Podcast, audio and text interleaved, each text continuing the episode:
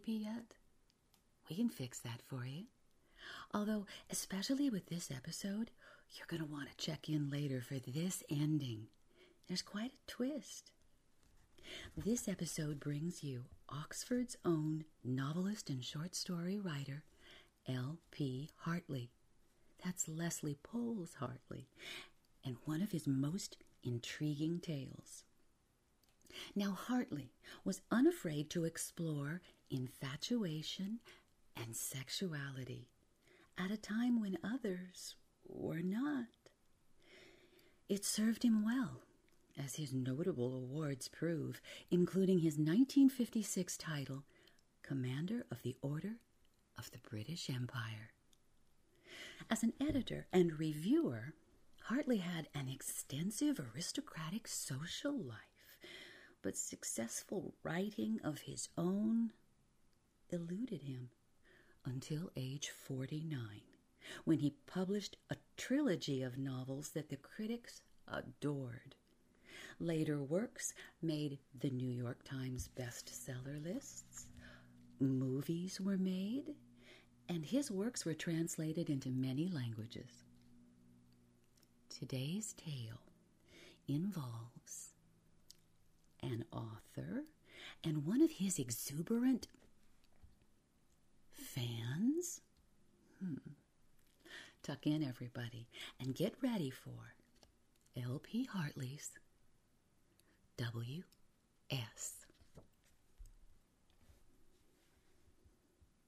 The first postcard came from Forfar. I thought you might like a picture of Forfar. It began. You've always been so interested in Scotland, and that's one reason why I am interested in you. I've enjoyed all your books, but mm, do you really get to grips with people?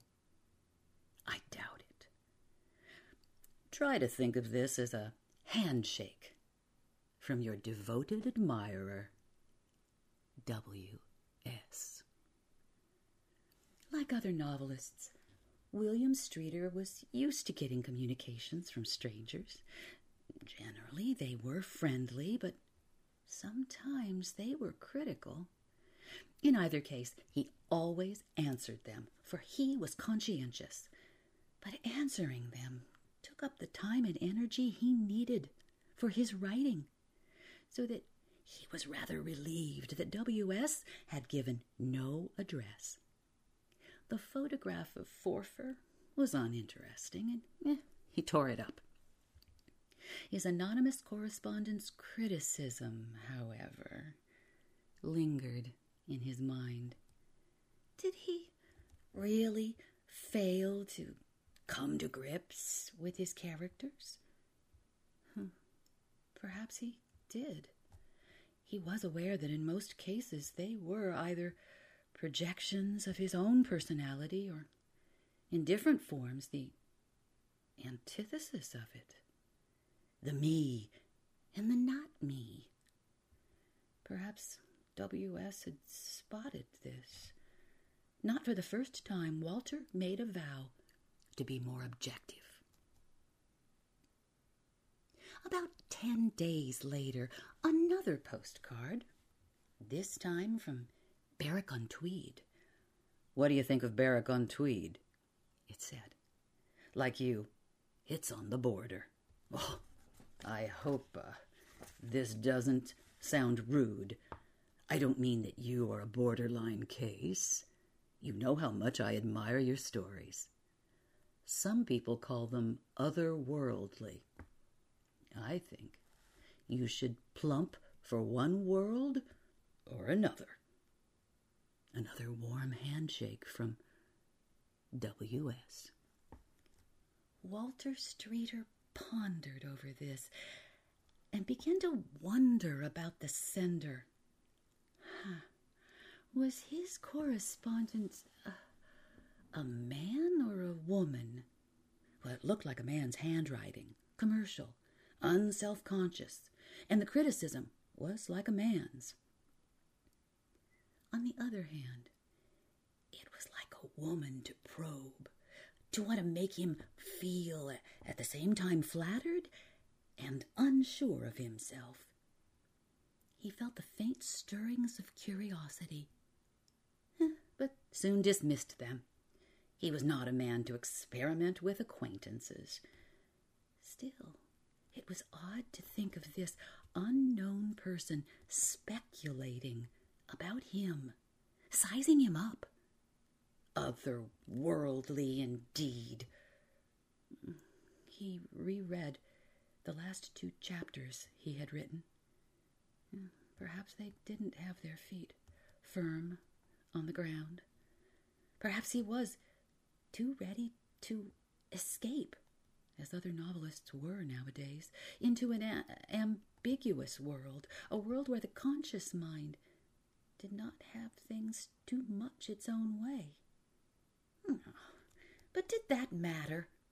He threw the picture of Berwick on Tweed into his November fire and tried to write. But the words came haltingly, as though contending with an extra strong barrier of self criticism. And as the days passed, he became uncomfortably aware of self division, as though someone had taken hold of his personality and was pulling it apart. Well, his work was no longer homogeneous. There were two strains in it, unreconciled and opposing. Oh, and it went much slower as he tried to resolve the discord. Oh, never mind, he thought. Well, perhaps I was getting into a groove. These difficulties may be growing pains. I may have tapped a new source of supply. If only I could correlate the two and make their conflict fruitful, as many artists have. The third postcard showed a picture of York Minster. I know you are interested in cathedrals, it said. I'm sure this isn't a sign of megalomania in your case, but smaller churches are sometimes more rewarding. I'm seeing a good many churches on my way south. Are you busy writing, or are you looking around for new ideas? Another hearty handshake from your friend, W.S. It was true that Walter Streeter was interested in cathedrals. Lincoln Cathedral had been the subject of one of his youthful fantasies, and he had written about it in a travel book. And it was also true that he admired mere size and was inclined to undervalue parish churches. But how could W.S. have known that? And was it really a sign of megalomania? And who was W.S. anyhow? For the first time, it struck him that the initials were his own. No, not for the first time. He had noticed it before, but well, they were such commonplace initials. They were Gilbert's. They were Maugham's. They were Shakespeare's, a common possession. Anyone might have them. Yet now it, it seemed to him an odd coincidence, and the idea came into his mind. Suppose I have been writing postcards to myself. People did such things, especially people with split personalities. Well, not that he was one of them, of course, and yet, and yet, and yet, there was this unexplained development, the dichotomy of his writing, which now had extended from his thought to his style. making one paragraph languorous with semicolons and subordinate clauses, and another sharp and incisive with main verbs and full stops. He looked at the handwriting again. It seemed the perfection of ordinariness. Anybody's hand, so ordinary as perhaps to be disguised. Oh, now he fancied he saw in it resemblances to his own. He was just going to pitch the postcard in the fire when suddenly he decided not to. I'll show it to somebody, he thought. His friend said, Oh, my dear fellow, it's all quite plain. The woman's a lunatic. And I'm sure it's a woman. She's probably fallen in love with you and wants to make you interested in her. I should pay no attention whatsoever. People in the public eye are always getting letters from lunatics. If they worry you, destroy them without even reading them. That sort of person is often a little psychic, and if she senses that she's getting a rise out of you, oh, she'll go on. For a moment, Walter Streeter felt reassured. A woman, a little mouse like creature who had somehow taken a fancy to him. What was there to feel uneasy about that? And then his subconscious mind, searching for something to torment him with, and assuming the authority of logic, said, Supposing those postcards are a lunatic's and you are writing them to yourself, doesn't it follow that you must be a lunatic too? He tried to put the thought away from him. He tried to destroy the postcards, as he had the others, but something in him wanted to preserve it. It had become a piece of him, he felt, yielding to an irresistible compulsion which he dreaded. He found himself putting it behind the clock on the chimney piece. He couldn't see it, but he knew that it was there. He now had to admit to himself that the postcard business had become a leading factor in his life. It had created a new area of thoughts and feelings, and they were most unhelpful. His being was strung up in expectation of the next postcard. Yet, when it came, it took him as the others had, completely by surprise. He could not bring himself to look at the picture. I'm coming nearer, the postcard said. I've got as near as Coventry. Have you ever been sent to Coventry? I have. Well, in fact, you sent me there. It isn't a pleasant experience, I can tell you. Perhaps we shall come to grips, after all. I advised you to come to grips with your characters, didn't I?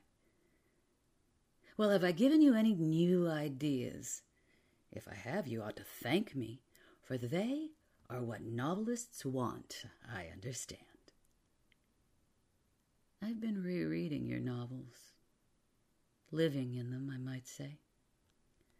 J'avoue serai l'amant. As always, W. S. A wave of panic surged up in Walter Streeter. How was it that he had never noticed all this time the most significant fact about the postcards that each one came from a place geographically closer to him than the last? I am coming nearer. Had his mind unconsciously self protective, worn blinkers, and if it had, oh, he wished he could put them back. He took an atlas and idly traced W.S.'s itinerary. An interval of 80 miles or so seemed to separate the stopping places. Walter lived in a large West Country town about about that distance from Coventry. Well, should he show the postcards to an alienist? That was once a term for psychiatrist. But what could an alienist tell him? He would not know what Walter wanted to know whether he had anything to fear from W.S. Better go to the police. The police were used to dealing with poison pens. If they laughed at him, so much the better. They did not laugh, however. They said they thought the postcards were a hoax and that W.S. would never show up in the flesh. And then they asked if there was anyone who had a grudge against him.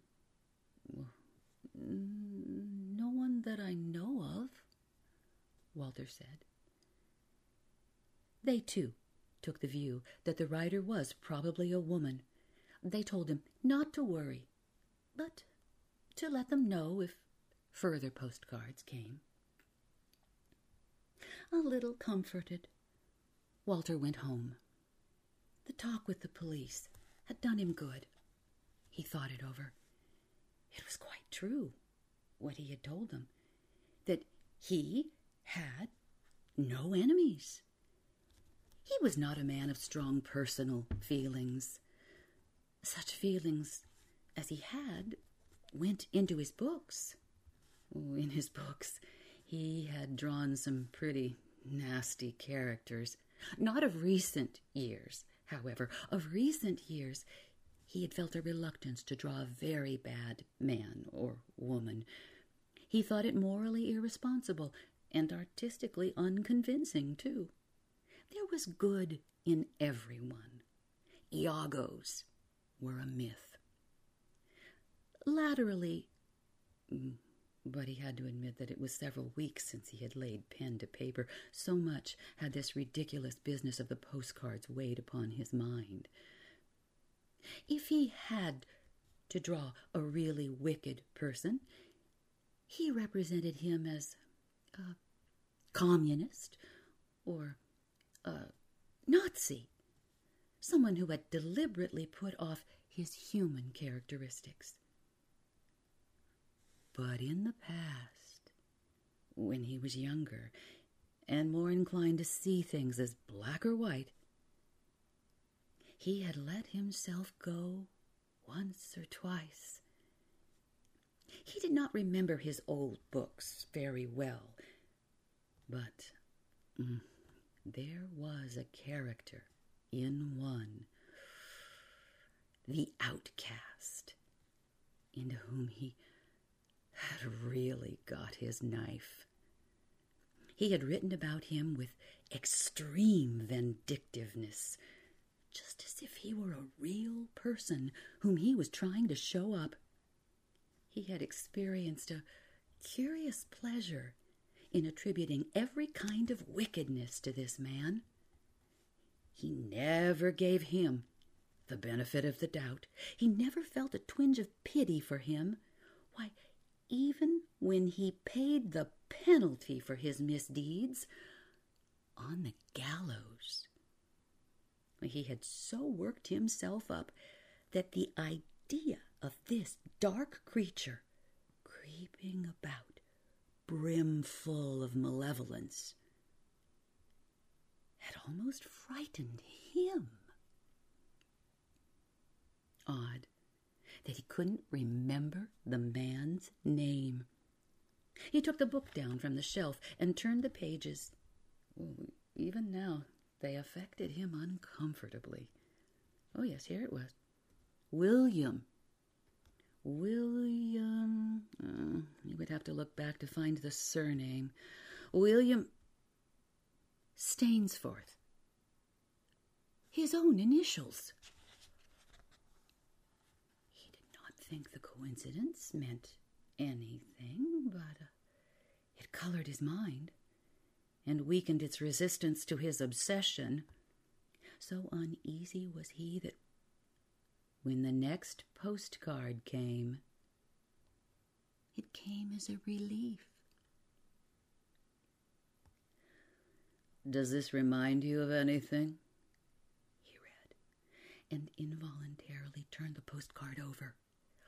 Oh, he he saw a picture of a jail. Gloucester jail. He stared at it as if it could tell him something. And then with an with an effort went on reading. I am quite close now. My movements, as you may have guessed, are not quite under my control, but all being well, I look forward to seeing you sometime this weekend. And then we can really come to grips. I wonder if you'll recognize me. It won't be the first time you've given me hospitality. Ti stringo la mano. As always, W. S.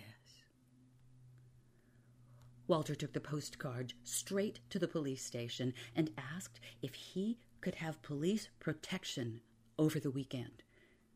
The officer in charge smiled at him and said he was quite sure it was a hoax, but well, he would tell someone to keep an eye on the place. You still have no idea who it could be? he asked. Walter shook his head. It was Tuesday. Walter Streeter had plenty of time to think about the weekend. At first, he felt he would not be able to live through that interval, but strange to say, his confidence increased instead of waning. He set himself to work, as though he could work, and presently he found he could, differently from before, and he thought better. It was as though the nervous strain he had been living under had, like an acid, dissolved a layer of non conductive thought that came between him and his subject. He was nearer to it now, and instead of responding only too readily to his stage directions, why, his characters gave themselves wholeheartedly to all the tests he put them to. So passed the days, and the dawn of Friday seemed like any other day until something jerked him out of his self induced trance, and suddenly he asked himself, uh, wh- when does a weekend begin? A long weekend begins on Friday. Well, at that, his panic returned. He went to the street door and looked out. It was a suburban, unfrequented street of detached Regency houses like his own. They had tall, square gate posts, some crowned with semicircular iron brackets holding lanterns. Most of these were out of repair. Only two or three were ever lit. A car went slowly down the street. Some people crossed it. Everything was normal. Several times that day he went to look and saw nothing unusual. And when Saturday came, bringing no postcard, his panic had almost subsided. He nearly rang up the police to tell them not to bother to send anyone after all. But they were as good as their word. They did send someone.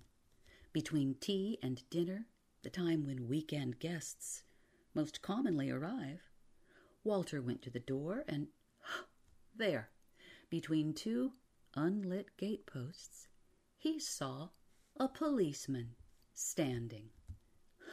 The first policeman he'd ever seen in Charlotte Street. At the sight and the relief it brought him, he realized how anxious he had been. Now he felt safer than he had ever felt in his life, and also a little ashamed at having given extra trouble to a hard worked body of men. Well, should he go and speak to his unknown guardian? Offer him a cup of tea or a drink? it would be nice to hear him laugh at Walter's fancies, but. But uh, no, somehow he felt his security the greater when its source was impersonal and anonymous. P.C. Smith was somehow less impressive than police protection. Several times from an upper window, he didn't like to open the door and stare. He made sure that his guardian was still there, and once, for added proof, he asked his housekeeper to verify the strange phenomenon. Disappointingly, she came back saying that she had seen no policeman. Ah, but she wasn't very good at seeing things, and when Walter went a few minutes later, well, he saw him plain enough. The man must walk about, of course. Perhaps he'd been taking a stroll when Mrs. Kendall looked. It was contrary to his routine to work after dinner, but tonight he did. He felt so much in the vein Indeed, a sort of exultation possessed him. Why, the words ran off his pen. It would be foolish to check the creative impulse for the sake of a little extra sleep. On and on. Oh, they were right, who said, The small hours were the time to work. When his housekeeper came in to say good night, why, he scarcely raised his eyes. In the warm snug little room, the silence purred around him like a kettle. He did not even hear the doorbell till it had been ringing for some time. Uh, ooh, a visitor? At this hour? His knees trembling, he went to the door, scarcely knowing what he expected to find. So, what was his relief on opening it to see the doorway filled by the tall figure of a policeman? Ooh. Without waiting for the man to speak, Come in, come in, my dear fellow, he exclaimed. He held his hand out, but the policeman did not take it. Oh, you must have been very cold standing out there. I, I didn't know that it was snowing, though, he added, seeing the snowflakes on the policeman's cape and helmet. Oh, come in and warm yourself. Thanks, said the policeman. I don't mind if I do. Walter knew enough of the phrases used by men of the policeman's stamp not to mistake this for a grudging acceptance. Well, this way, he prattled on. I was writing in my study. By Jove, oh, it is cold. I'll turn the gas on more. Now, won't you take your traps off and make yourself at home? I can't stay long, the policeman said. I've got a job to do, as you know.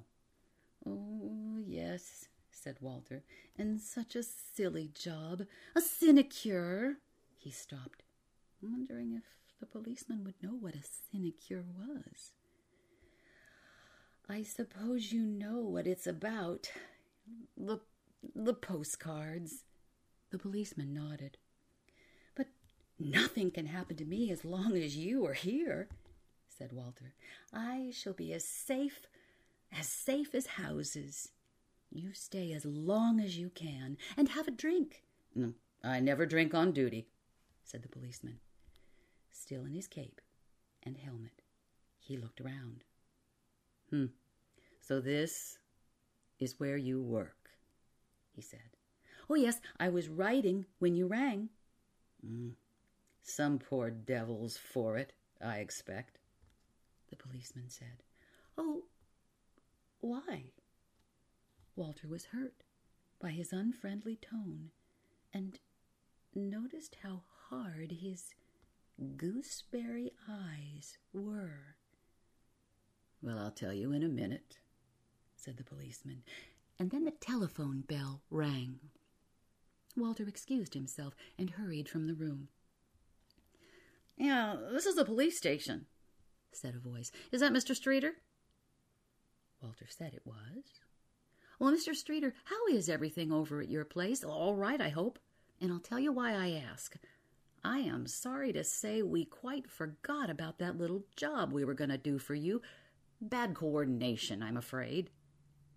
But, said Walter, you did send someone. Oh, no, I'm afraid we didn't. But there is a policeman here, here in this very house. There was a pause, and then his interlocutor said, in a less casual voice, He can't be one of our chaps. Did you see his number by any chance? No. After another pause, the voice said, Would you like us to send someone now? Y- yes. Pl- please. All right, then. We'll be with you in a jiffy. Walter put the receiver back. What now? He asked himself. Should he. Should he barricade the door? Should he run out into the street? Should he try to rouse his housekeeper? A policeman of any sort was something to be reckoned with, but a, a rogue policeman, a law keeper turned law breaker, roaming about his house, savaging people? How long would it take the real police to come? What was a jiffy in term of minutes? While he was debating, the door opened, and his guest came in. No rooms private when the street door's once passed, he said. Had you forgotten I was a policeman? Was? said Walter, edging away from him. Well, you are a policeman. Mm. I've been other things as well, the policeman said. Thief, pimp, blackmailer. Not to mention murderer. You should know. The policeman, if such he was, seemed to be moving towards him and Walter suddenly became alive to the importance of small distances the space between the sideboard and the table, and between one chair and another. I, I don't know what you mean, he said. Why do you speak like that? I've, I've never done you any harm. I've never set eyes on you before. Oh, haven't you? the man said. But you've thought about me. And his voice rose. You've written about me. You got some fun out of me, didn't you? and now? Oh, I'm going to get some fun out of you. You made me just as nasty as you could. Wasn't that doing me harm? You didn't think what it would feel like to be me, did you? You didn't put yourself in my place, did you? You hadn't any pity for me, had you? Well, I'm not going to have any pity for you. But I tell you, cried Walter, clutching the table's edge. I, I don't know you. Oh, and now you don't know me.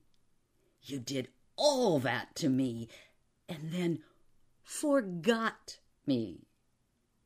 His voice then became a whine, charged with self pity. You forgot William Stainsforth. William Stainsforth? Yes. I was your scapegoat, wasn't I? You unloaded all your self dislike on me. you felt pretty good while you were writing about me. Now is one W.S. to another. What shall I do if I behave in character?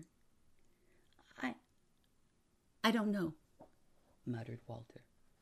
Oh, you don't know, Stainsforth sneered. You ought to. You fathered me. What would William Stainsforth do if he met his old dad in a quiet place? His kind old dad who made him swing. Walter could only stare at him. You know. You know what he'd do as well as I said Stainsforth, and then his face changed, and he said abruptly, No, you don't, because you never really understood me.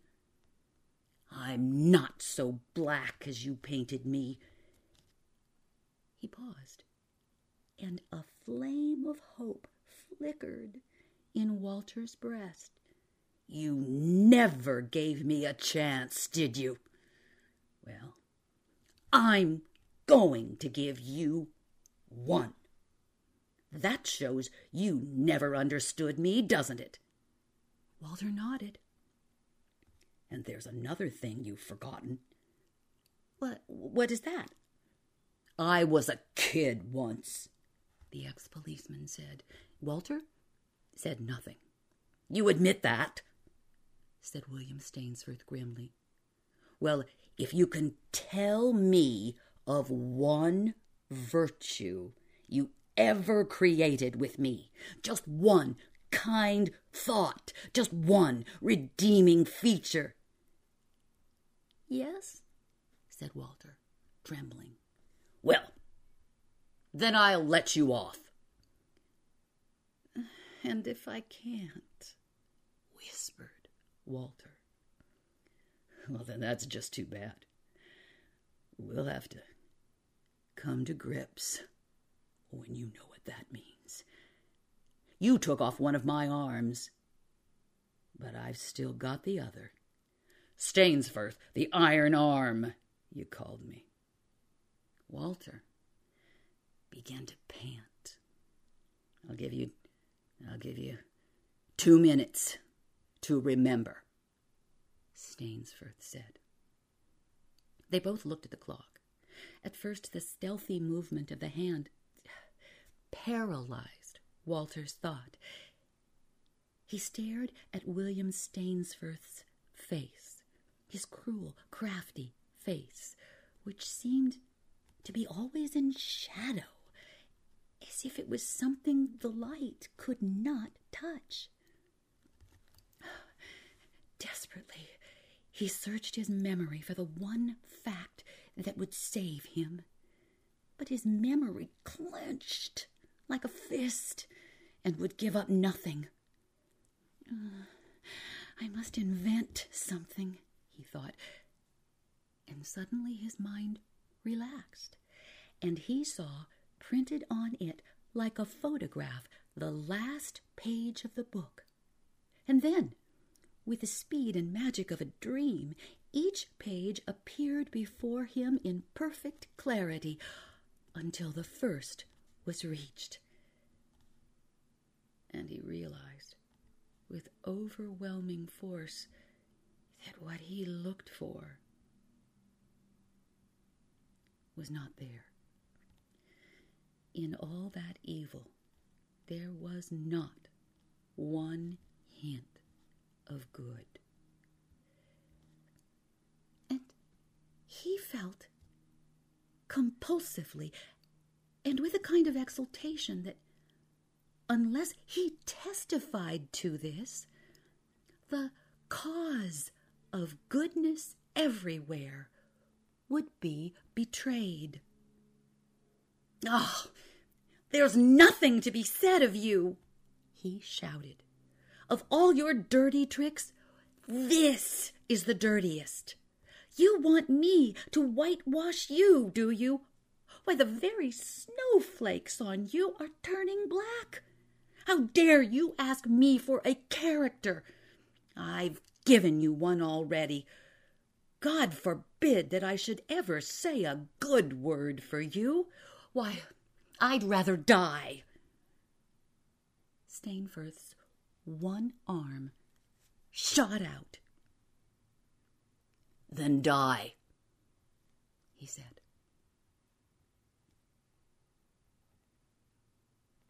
The police found Walter Streeter slumped across the dining table. His body was still warm, but he was dead.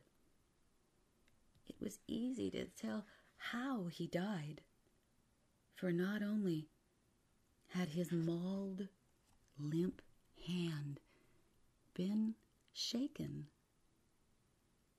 but his throat, too.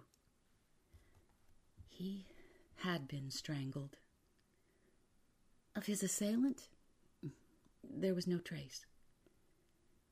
And how he came to have snowflakes on him remained a mystery. For no snow was reported from any district on the day he died. Good night.